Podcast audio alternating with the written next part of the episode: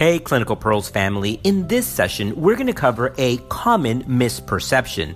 Well, is it a misperception? We're going to take a look at the data on whether or not progestin only methods for contraception can lead to depression. Okay, so according to a recent publication in the journal Contraception from June of 2018, birth control containing the hormone progestin by itself does not increase the risk of depression. That's according to the investigation of more than two dozen studies. In fact, many of the studies actually found slightly lower depression scores among the women using progestin based contraception. When looking at the entire body of research regarding progestin only contraception and depression over the past 30 years and focusing on the best available evidence, progestin only contraception does not cause depression. This finding should be reassuring for teens, parents, and women considering progestin only contraception.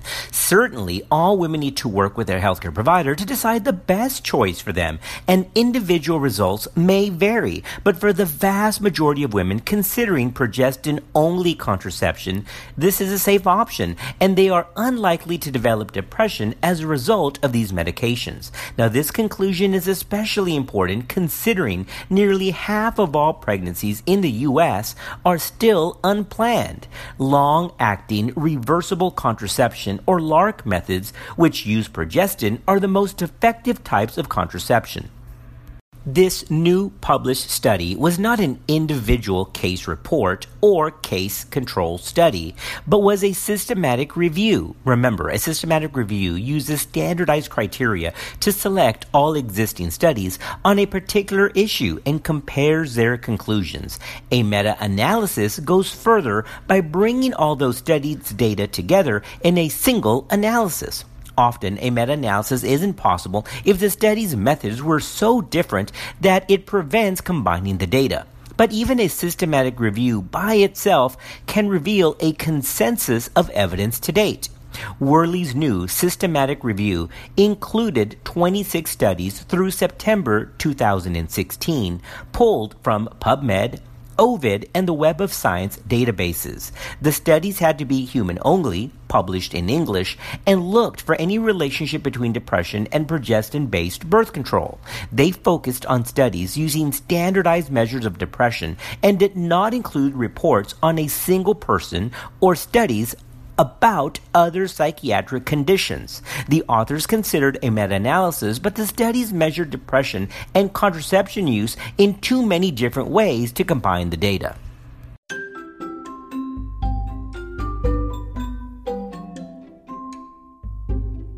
All right, when we come back, we're going to take a look at exactly what type of contraceptive methods were analyzed in this systematic review. When you need mealtime inspiration, it's worth shopping Kroger, where you'll find over 30,000 mouthwatering choices that excite your inner foodie. And no matter what tasty choice you make, you'll enjoy our everyday low prices, plus extra ways to save, like digital coupons worth over $600 each week. You can also save up to $1 off per gallon at the pump with fuel points. More savings and more inspiring flavors make shopping Kroger worth it every time. Kroger, fresh for everyone. Fuel restrictions apply. This systematic review included studies that looked at the implant containing progestin levonorgestrel, which was Nexplanon. It also looked at Depo-Provera injections, intrauterine devices containing levonorgestrel, and pills that contained only progestin. That's right, the mini pill. No increase in depression was seen in the five studies on the implant, three studies on Depo-Provera, four of five studies on the IUDs, and two of three studies on the progestin only birth control. Only one study showed increased depression with IUDs or pills. Looking specifically at postpartum women, some evidence suggested possible increased depression in those prescribed progestin based contraception. However, as the authors state, the evidence was not sufficiently robust and there was conflicting data. So the authors state that prescribers should not deprive these women of effective, reversible, long acting contraception if they so desire it. They also added that discussion of these possible negative effects could be an important part of postpartum contraceptive counseling, and that all postpartum women should be screened for depression regardless. Well, what about the data in teens or adolescents? Well, the evidence in teens also did not show increased rates of depression, though fewer studies focused on teens. Again, though, the authors recommended regular depression screening for teens since they have higher depression risk anyway. Not much evidence exists on progestin only birth control in women who already have depression, but the small amount that does exist does not show that depression worsens or returns.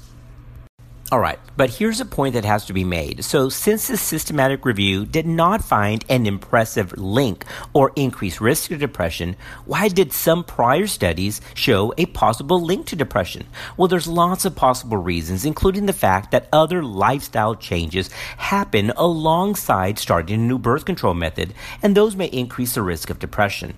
Others use national health databases that may be incomplete or contain errors as part of their data gathering.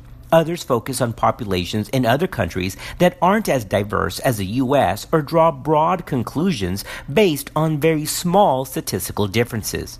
Now, unfortunately, many people develop depression for many different reasons, and some people fault their progestin only contraception. But when looking at large populations, progestin only contraception does not seem to be the culprit. Depression is common, and development of depression after starting progestin only contraception does not always mean that the new medicine caused the issue.